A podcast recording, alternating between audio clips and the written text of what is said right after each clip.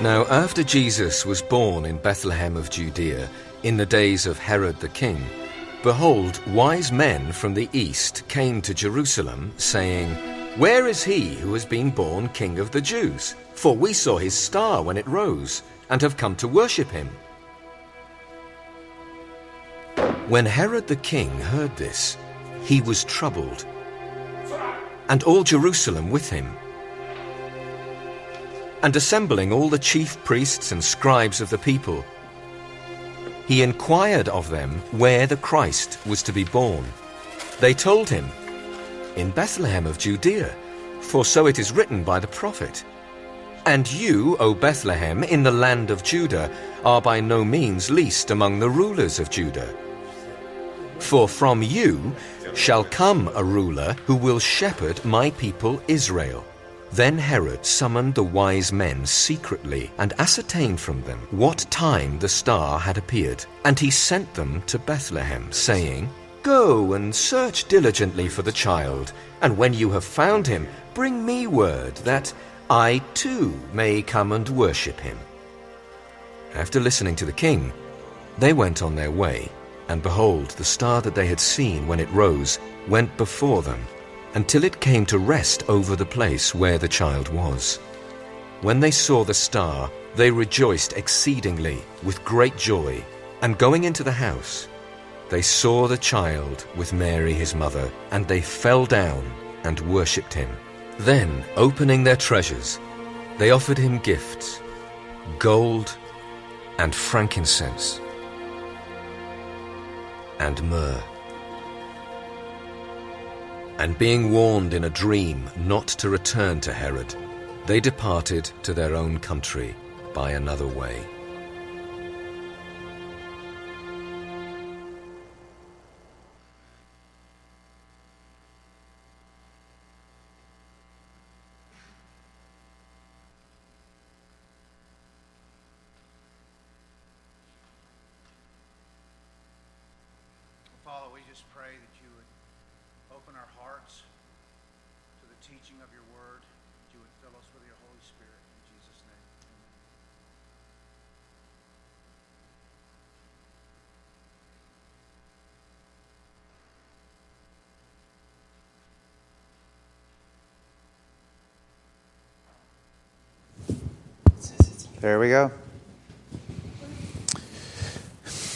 Okay, so I want to I want to do this morning a very familiar story uh, about the wise men seeking Christ, and I want to begin with two questions. I'll come back to those two questions at the end. And so the, the first question is, um, how many of you feel that you're ready for Christmas? Okay. Man, we had a few hands in the first service. It looks like zero this time. Okay. I have a second question. How many of you feel that you're ready for Christ? And those are two very different questions, right? Um, these two questions ought to be considered the same thing, but they're not. So, masses of people everywhere are trying to get ready for Christmas, and that means shopping, uh, peppermint milkshakes, decorating, uh, office parties, white elephants, candy canes, regifting, beautifully lighted yards, Hallmark Christmas movies. Uh, some love December because it's Christmas, and some hate December because it's Christmas. Uh, some love December but hate January because the visa bill shows up and they discover December got out of hand. okay, so one thing I love about the Bible is that it shows us how to reprioritize our life. This book has been reshaping, reforming my life for 45 years. I became a Christian when I was 15. And the Bible began to help me reprioritize my life. Still helps me that. I come back to it. So helpful to me, and I love that about God's Word. And I have a. I usually have a, a weekly plan, a daily plan, a monthly plan, annual plans but not until I came to this book that I really have eternal plans. I just didn't have any. I didn't think about that. And this book has radically altered the way I plan my life. The coming of Jesus as a baby, the incarnation of God, began the most important stretch of world history. About a 33 year span of history that dates back to the time of Caesar Augustus. And that 33 year stretch of history has totally changed my world, changed the world, period, changed your world. Some of you can relate to that. And I want to kind of take this into context for a moment. So, beginning with, we're in the book of Matthew, Matthew chapter 2, right at the beginning of the connecting of the Old Testament to the New, and these come together like this. So, Matthew is the gospel writer who ties together the Old Testament and the New Testament. And Matthew's book is the perfect presentation to satisfy the Jewish inquirer of whether Jesus is biblical or unbiblical. Like the Jews were trying to decide is Jesus biblical? Is it unbiblical? And Jesus would ask questions like, Wait, what are people saying? Do they understand? Or do they not make the connection? And Matthew was writing to a primarily Jewish audience to help the people of God understand this connection. The life and ministry of Jesus had to perfectly align with Old Testament prophecies and could not violate or break from the ex- existing scriptures. So you see how important the book of Matthew is and how the story of Jesus is what ties the two testaments together. So, one way to think of the Bible is to imagine that the world's greatest artists are painting a giant mural. And each one comes along at a different time in history to paint a bit. So I, um, I think some people were confused after the early service and actually think I was uh, was describing a mural that exists somewhere. It doesn't exist. This is in my mind. Okay, so this is a journey into my mind, which is a dangerous place for me to take you. However, I, I've listed four, I just went online and Googled some of the greatest artists in the world.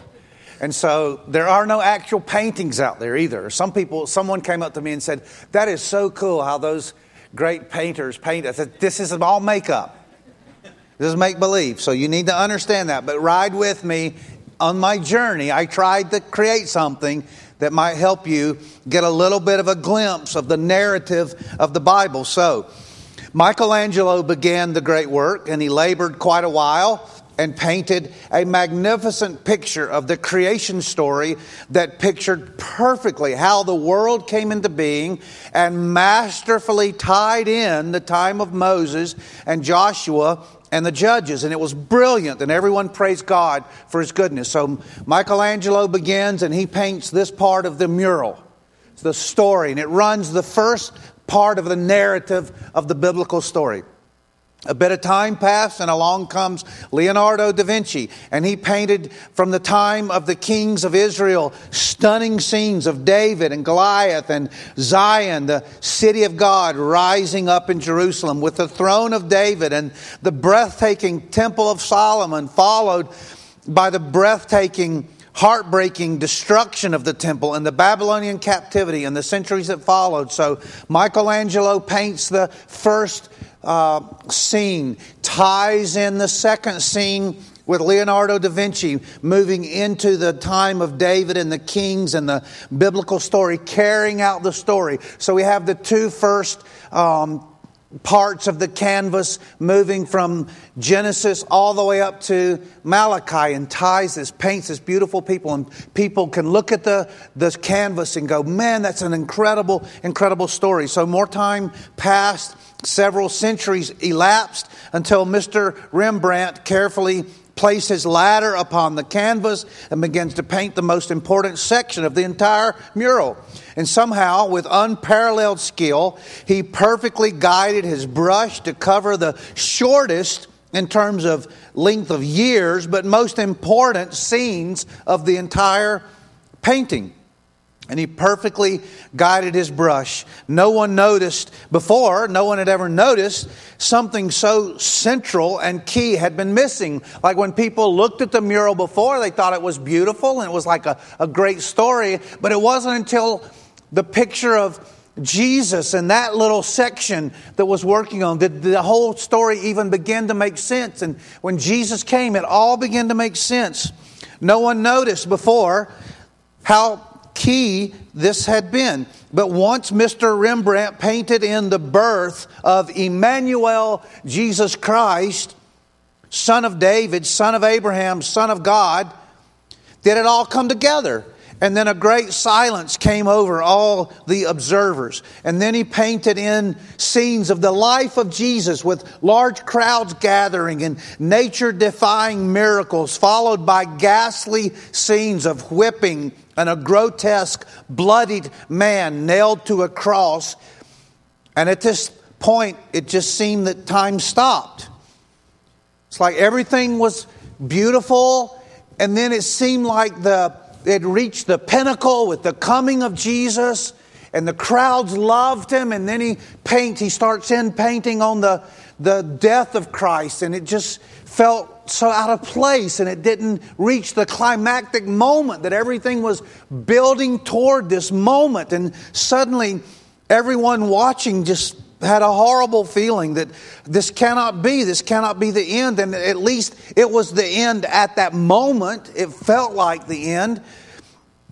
And so a weird feeling came, and many people walked away, turning away, and they, they wept, and they were weeping, and they were crying and tearing their clothing and kicking dust up from the ground.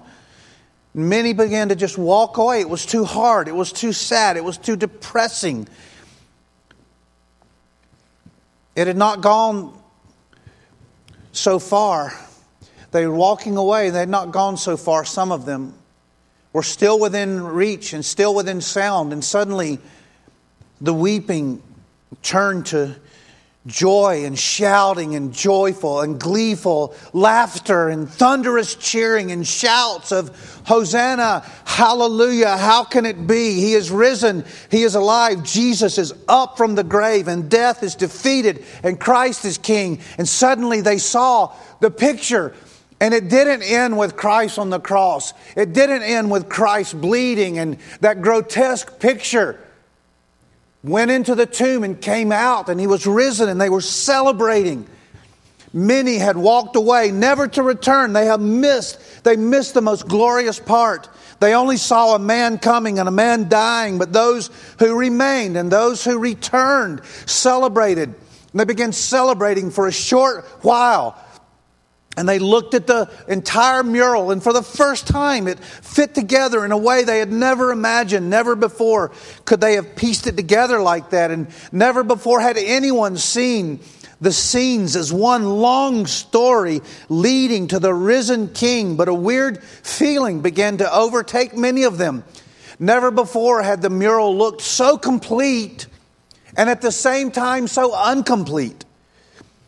It, it didn't seem right. So Rembrandt and Da Vinci and Michelangelo had tied together a most remarkable and sensational painting, all agreeing to the glorious moment of Christ coming and rising from the dead. But they felt it wasn't finished. It didn't seem like that could be the final end. There had to be more. And suddenly, Claude Monet sets his studio at the far end of the canvas. There's one piece of canvas left. Three sections completely fulfilled, masterfully tied together, and individual stories now fit in this one grand story of redemption and glory and Christ and the Son of God and the incarnation and the resurrection and the crucifixion, and everything was beautiful. Everyone wondered, though, what could, what could the great artist Monet possibly paint to add to the perfect story of Emmanuel, Jesus Christ, Lamb of God? But as he painted in a picture in the upper room, he painted Pentecost and the Holy Spirit descending upon the believers of Jesus. And they spoke in tongues and were filled with the Spirit and had new power and new boldness overcame them. And they started at Jerusalem and they went out in all directions to Judea, Samaria, Antioch, on to Ephesus and Crete and Galatia and to the ends of the earth. And as they moved out to the far end, the very end of the canvas, Mr. Monet began to draw the most beautiful of all scenes. So beautiful, and no one had predicted that or foreseen that. But once they saw it, it all began to come together like the whole canvas was now filled with the painting of the glory of the redemptive story with heavenly creatures on the far end praising and worshiping God, and at the same time, horrible beast rising up out of the sea. And there was a worship around the throne of God and the sea of glass, and everything was moving towards a great and a horrible battle, a war of Armageddon, where the whore of Babylon was struck down by a great rider upon a great white horse. And the saints of God everywhere shouted and praised as the Lamb who sat upon the throne of the eternal city defeated the great beast and shortly, the city of God, the eternal city of God, with streets of gold, began to come and lower and come upon the earth. And angels gathered as saints of God drank from the river of life and ate of the 12 kinds of fruit from the tree of life. And truly, truly, they lived happily ever after, not, not like in the fairy tales that grasp for reality, but in the greatest and truest story ever told.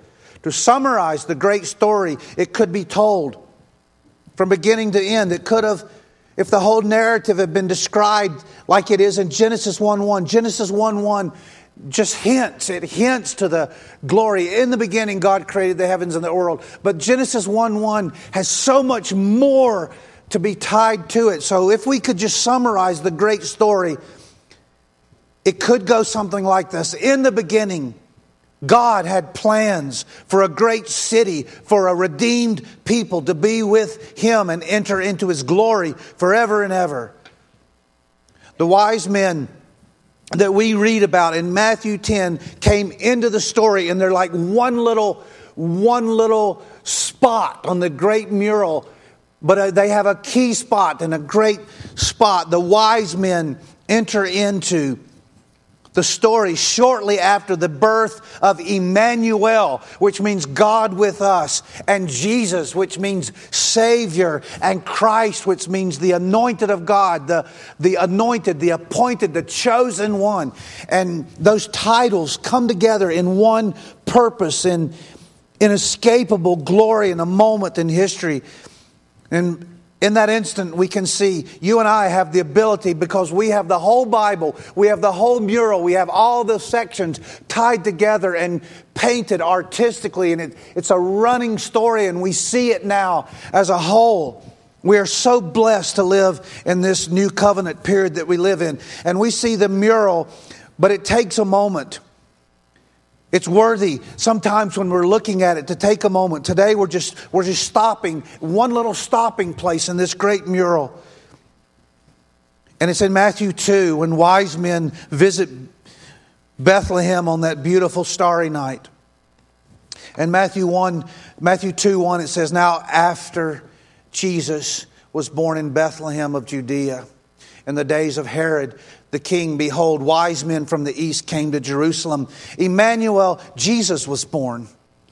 The days after Jesus was born, Emmanuel, Jesus was born in keeping with Scripture in Bethlehem, a small little town sitting about 2,000 feet upon a high ridge above sea level, just five miles, five to six miles south of Jerusalem, is this little no town, nowhere, out of the way seemingly insignificant. Jesus was born in Bethlehem, and after that, the wise men came. And on the way, this happened in the days of Herod. The Herod of this story is the very Herod we know of history as Herod the Great. He's a real person. This is real history. The Bible's real history in real time and real places. Herod this Herod the Great was placed by Roman decree and Roman authority. Herod, the non Jew, was given the title King of the Jews. And he was not Jewish, So most Jews resented his authority and his title. Like, what business does this man have being called? It was an insult to most Jews. How is he called the king of the Jews? And he was something of a, not something, he was definitely a madman he was out of his mind. He was crazy. He murdered his own wife. He murdered his children. And he murdered many relatives or anyone who he deemed to be a threat to his power. He literally killed them, his own family members. He was such an odd man. He was so murderous and crazy in this way, but he's known historically as one of the great builders of history. He was an amazing architect and builder, and he built the temple complex and made the temple complex bigger and, in many ways, more uh, inspiring than even Solomon's temple. Solomon's temple was more beautiful in its gold and its many of its precious treasures, but Herod the Great came along and made it larger and magnificent in many ways. Herod the builder of Masada, Caesarea by the sea, where Paul was imprisoned in this beautiful structure that's still there. And he built fortresses and cities, archaeological, many current archaeological sites in Jerusalem are the work of Herod the Great. He's a very well known figure in history. And God placed him in the story to make us know this is real history. He put real people in the Bible, and you can go and study them. It's because the Bible is not fairy tales. And then we meet the wise men in our story, and we meet the wise men in this, this little part of this little one little scene in the great mural of redemptive history. The wise men are of great interest, and some imagine that there were three of them. Some think they were kings. We don't really know for sure that. That's speculation, but we do know that they were magi from the east. The most accepted view is that they were wise men like counselors who might have been interested, more than likely, were interested in astrology and religion and politics and like geopolitics, and they were interested in what was taking place. So the sudden appearance of a star whether it was a comet or supernova, it doesn't matter to me. People argue about that, and it doesn't matter. What happens is that God, at His timing, in His place, put a star recognized somehow by these men as a sign of the birth of the Messiah and the area of Babylon is a good candidate for their place of origin, as the Jews, many remained in captivity in Babylon, all the way dating to David's Daniel's day, and they had been made their way to Babylon as a result of imprisonment, and they were carried after Jerusalem had been destroyed, and many Jews returned, but many Jews remained, and there were little synagogues of Jewish believers all over that part of the world. And in Jewish synagogues, there were worshipers of the one true God, and they had the scriptures. So somehow, these people from the east very likely could have been Babylon knew of the Jewish Messiah, had even heard some of the uh, prof- prophecies about the coming Messiah, and somehow they made a star appeared and they were able to recognize and identify that star with the purposes of God in the coming of the King of the Jews. And God laid it upon their hearts to prepare for a long journey that was dangerous and they put together a caravan, no doubt of many people because they were wealthy men and they carried great wealth with them. And traveling in those days was dangerous, and there were many robbers along the way. And they make their way, even if they were intent on traveling as fast as possible, it would have taken them about 40 days, a minimum of 40 days. It might have taken them much longer if they traveled 20 miles a day with a caravan that involved camels and people walking and carrying goods and stopping and eating and camping and about to make the 800 miles from Babylon to Jerusalem, if that indeed was their starting place.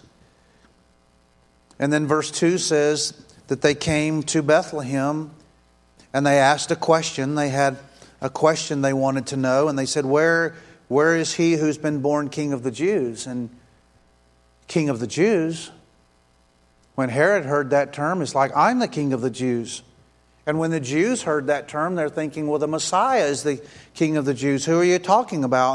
And he says, Where is he who has been born, king of the Jews? Born is in past tense. He's already been born. We saw his star, his star. We didn't say a star, we saw his star when it rose, and we have come to worship him.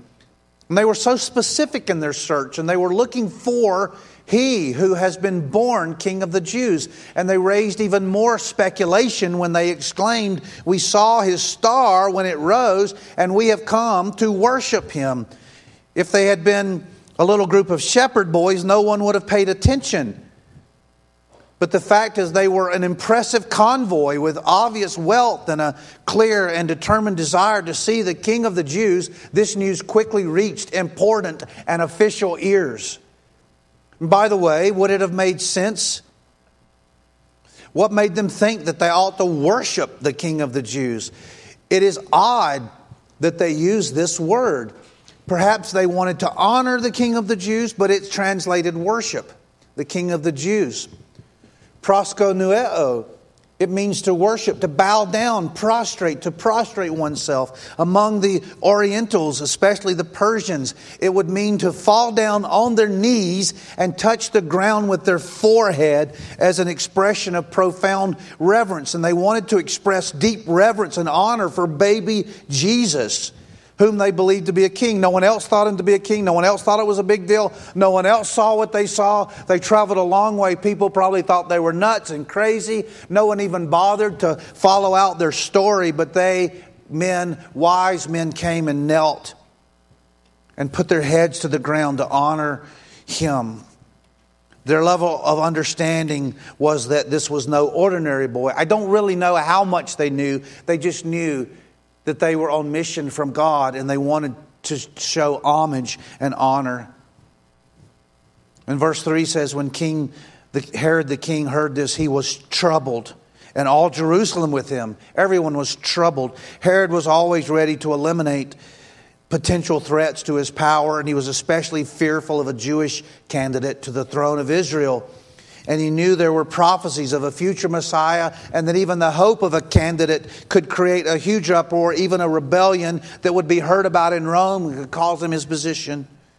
The Jews who were in power were also troubled and were protective over a threat to their grip over the Jewish nation. In Matthew 2, verse 4 says, Assembling all the chief priests and the scribes of the people, he inquired of them where the Christ was to be born.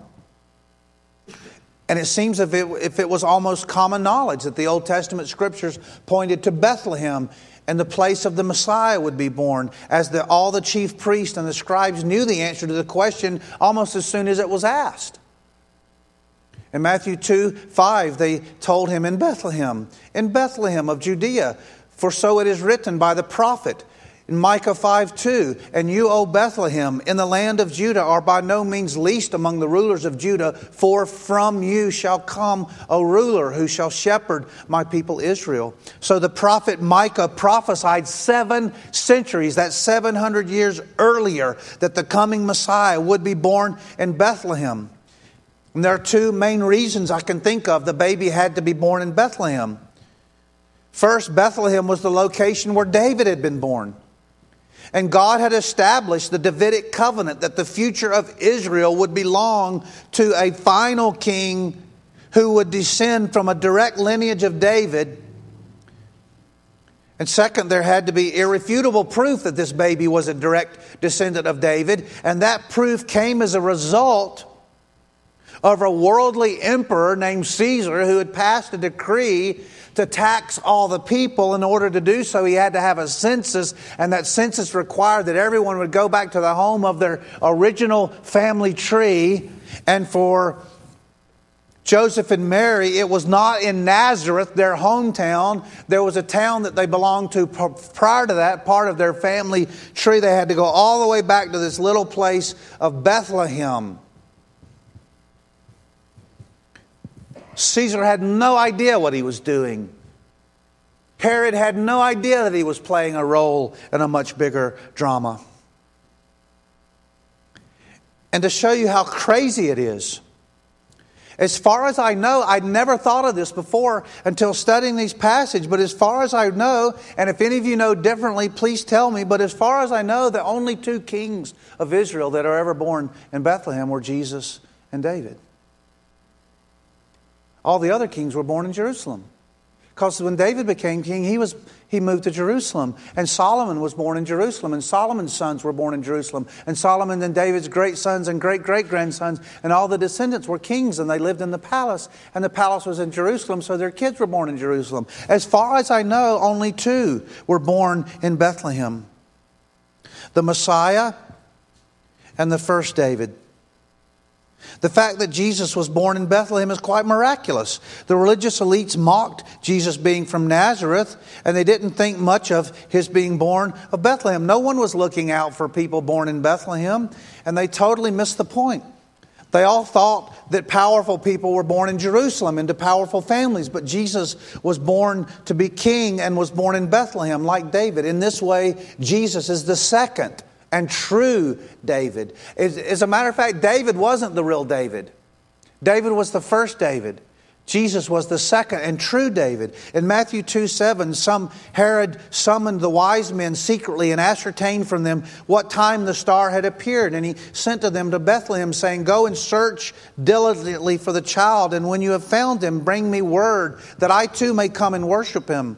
Herod was a sneaky snake, he was a liar.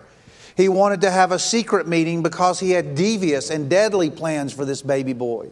He would eliminate this latest threat to his power. In verse 9, after listening to the king, they went on their way, and behold, the star that they had seen, it rose, went before them until it came to, the rest, uh, to rest over the place where the child was. The wise men didn't delay, but ponder with me a moment. Why did they even go to Jerusalem in the first place? Like, why didn't they just cut a straight path to Bethlehem? Why did they need to stop? If the star had led them to Jerusalem, why didn't they just keep going and lead them to Bethlehem straight up? Well, if they followed the star to the exact location, to the very house, and didn't stop in Jerusalem, there must have been a reason why they had to stop in Jerusalem, and it's simple. Because if they did not stop in Jerusalem, then the Messiah billboard would not have been plugged in. Jesus had to be known and displayed and promoted in Jerusalem because Jerusalem was way bigger than Bethlehem and big things for the kingdom of God and the power of the God and the work of God had to go through the right place. And the right place was that if they go through Jerusalem, then it's going to hit the radar much more powerfully and differently and effectively if they bypassed Jerusalem and went straight to Bethlehem. You see, this knowledge would have been unknown. But as it is, because they stopped in Jerusalem, which really wasn't a stop in order for them to meet Jesus, it was a stop in order for other people to hear what was happening. It created a big stir and it became well known part of history. And Herod, an important historical figure, got involved. And the scribes and the priests were put on alert and even participated in the event. And God wanted to mark this moment in time by making the news go right through Jerusalem and to be acknowledged by Jewish and Roman authorities. Isn't it interesting that at the birth of Jesus, Jewish and Roman authorities are found collaborating? And isn't it interesting that it happens again at the death of Jesus? That Jewish and Roman authorities are found collaborating at the birth and at the death of Jesus, but not much in between. How sad, but normal that worldly powers even of politics and religion, can join hands in opposition of the King of Kings and the Messiah. When they saw the star, verse 10, they rejoiced exceedingly with great joy. And we need to pause here. They saw that the star had stopped and they realized that they were about to see the king of the Jews, and somehow they instinctively knew that what was about to take place. It says that they rejoiced exceedingly with great joy before they had seen Jesus. They were there. They finally knew we're about to walk through. Have you ever gone somewhere and you're about to walk through that door and you just know you're about to see the thing you've been looking for? Let's just say that grandma, that uh, your daughter has just had a baby and you're outside and you didn't get to go in and you're standing there outside the operating outside the room and you're going to get to go in there and see the baby. And as you stand there you're more excited because you know what you're getting ready to see. And that's the anticipation they had. They were so excited because they knew what they were about to see. And they were probably nervous with excitement. And the moment had arrived would it be a letdown or would it be better than expected? What was about to happen? How many people would be there to see the king? They did not know, but they were excited. It was the biggest moment in their entire lives. And verse 11 says, And going into the house, they saw the child with Mary, his mother, and they fell down and worshiped him immediately. Then, opening their treasures, they offered gifts of gold, frankincense, and myrrh. So they went to the house, the very exact location where Jesus was staying. And some suggest that it was probably he was two years old. Some say maybe they had moved into their own home, but we don't know. That's speculation. There's nothing to tell us that kind of detail. Could have been the same house because most houses had stables where their animals were tied, so it could have been the same home. Jesus may or may not have been in a different spot. He may have been two, he might have been three months old. I don't know. But all we know is they understood the moment and they bowed down and worshiped Jesus. And that's what we need to do. Sometimes we're always asking for more details, more information. I will not believe until I get this information. Sometimes Jesus says, You have enough information, worship me. And that's what we find. So, what we do know is that they worship Jesus. And this is what they said they wanted to do, and this is what they actually did. They gave Jesus the welcome of a great king, and they bowed down to the ground before him as a great king, an important dignitary. It would have been hard for anyone in the little town of Bethlehem to overlook such a great and important looking entourage coming to such an obscure town and to pause at such a little house. Being warmed in a dream, not to return to Herod, they departed to their own country by another way. So God communicated to them with a dream.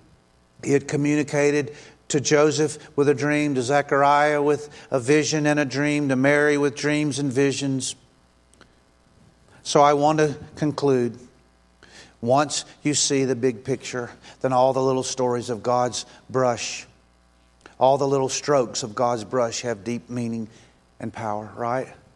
Once you see the big canvas and you see what God is up to, then whether you're reading in Genesis or Exodus or Leviticus, whether you're reading in Malachi or Zechariah or Hosea, whether you're reading in uh, one of the epistles or you're reading in the Revelation or you're reading in the Gospels, every stroke of the brush of God begins to have meaning when you see the big canvas laid out, when the artist has finally done his artwork. And that's what we have in the whole of the Bible.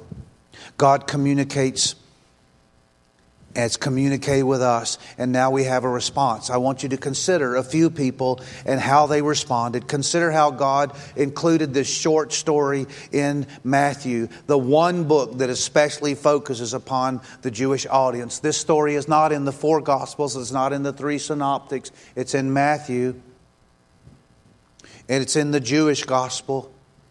And it tells me and reminds me how he loves the Jewish people and longs for them to embrace his son.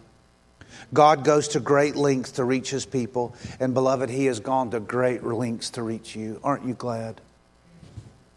Secondly, consider the miraculous details of this story. So many miraculous details. Wise men, likely from pagan, uh, from a pagan nation, somehow came to believe in the ancient scriptures of the Jews. Very possibly from Babylon, had informed and even evangel- been evangelized by God to participate in the great story. And God has always had a love for the nations. Even when he chose Israel to be the carriers of the Messiah, he always has loved the nations and calls people all people to worship and serve the one true King. And think about the stop in Jerusalem for a moment. Why the stop in Jerusalem? This important information and these vital details of the story would never have been remembered or so prominent without the stop in Jerusalem. God knows the best way how to advertise and promote His Son's kingdom. These magi went to Jerusalem and were not at all ashamed to declare a most controversial thing that they were looking for the King of the Jews. If we are bold in declaring our devotion to the King of the Jews, then we too will find ourselves in opposition from worldly powers. People don't like it when someone threatens what they consider important and what they treasure. News of Jesus always troubles people, but it is good news to those who truly seek for God. And what about the chief priests and scribes? It is shocking what some people know about God, even may, many who do religious work, even pastors and elders, deacons, ministry leaders, worship team leaders, those who make a living in religious work or make their name through some religious work. But they will not travel five measly miles to learn more about Jesus. It is amazing how much religion people can be content with and not genuinely seek God. People can sit in church and love learning religious things, but not ever fall in love with Jesus. These people knew so much about Jesus, but they wouldn't go five measly miles to come to know Him who was born King of the Jews. And people will sit in their church seats and study the Bible and go to Bible studies and sing praise songs and pretend, pretend to know God, but they won't go five measly miles to make sure that they truly know and love the Lord. They will not go and bow to Jesus. They stay in their religious comfort zone. May that not be true of any of you, beloved. May you not be so close and yet so far to knowing and loving the Messiah. What about dreams and stars? God has a way of guiding, directing, leading, and counseling His people. Those who genuinely, desperately, and doggedly seek Jesus and the will of God will be shown the way. Can I tell you, people are always saying, How do you know the will of God? Well, you first have to know the God who wills. Okay? If you will set your heart to know the God who wills, then you will begin to learn the will of God. Those who genuinely, desperately, and doggedly seek Jesus will find him, and God will use Scripture but he will also use other things. He will use dreams or divine appointments. He will use circumstances. He will use trials and failures and success and closed doors and open doors. He will use forks in the road. He will use politics. He will use setbacks and victories. He will use wars, tornadoes, fires. He will use COVID, disease, all as a part of communicating and directing individuals and nations. If you will start listening, you will start hearing. You must begin by getting your head and your heart into the Scripture. This is the primary means that He will use to give the most clear direction to His people. But if you'll be, begin to study the Word of God, you'll begin to better interpret the world of God. If you will begin to study His book, you'll begin to understand what He's doing in His world. If you will not read the scripture, then you will misread nature.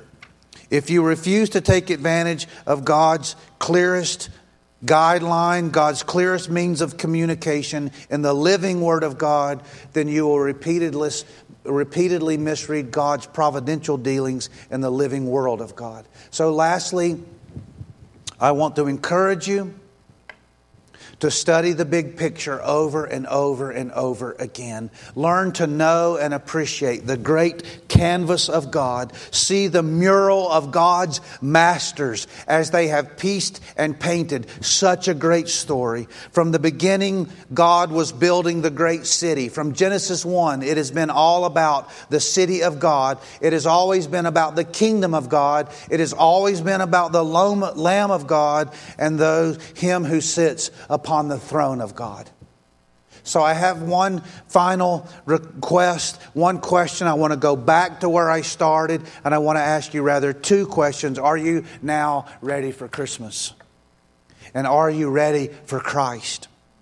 If you have the two in the right order, then there's no reason you cannot tie them together.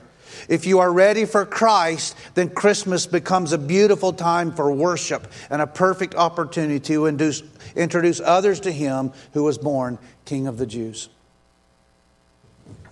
So, I hope you see the big canvas. And we made a little stop today in a little town called Bethlehem. And do you see now how it fits? Can you see the canvas of the glory of God? Genesis 1 could say, In the beginning, God had a plan to build a great city where his son would be honored and the people would love him and delight in him forever. Do you want to be in that family? Do you understand the story? Then I'm calling upon you today, right here, right now, to receive Christ into your life and say, Oh Lord God, I want to be a part. I want to, I begin to understand the great canvas now. I see what you've been painting all along, and I want a part. And Jesus is most beautiful and glorious and wonderful, and so is the city that He is building. And I want to be there, and I want to delight in Him, and I want to eat from the tree of life, and I want to drink from the water of life. Does that resonate in your heart?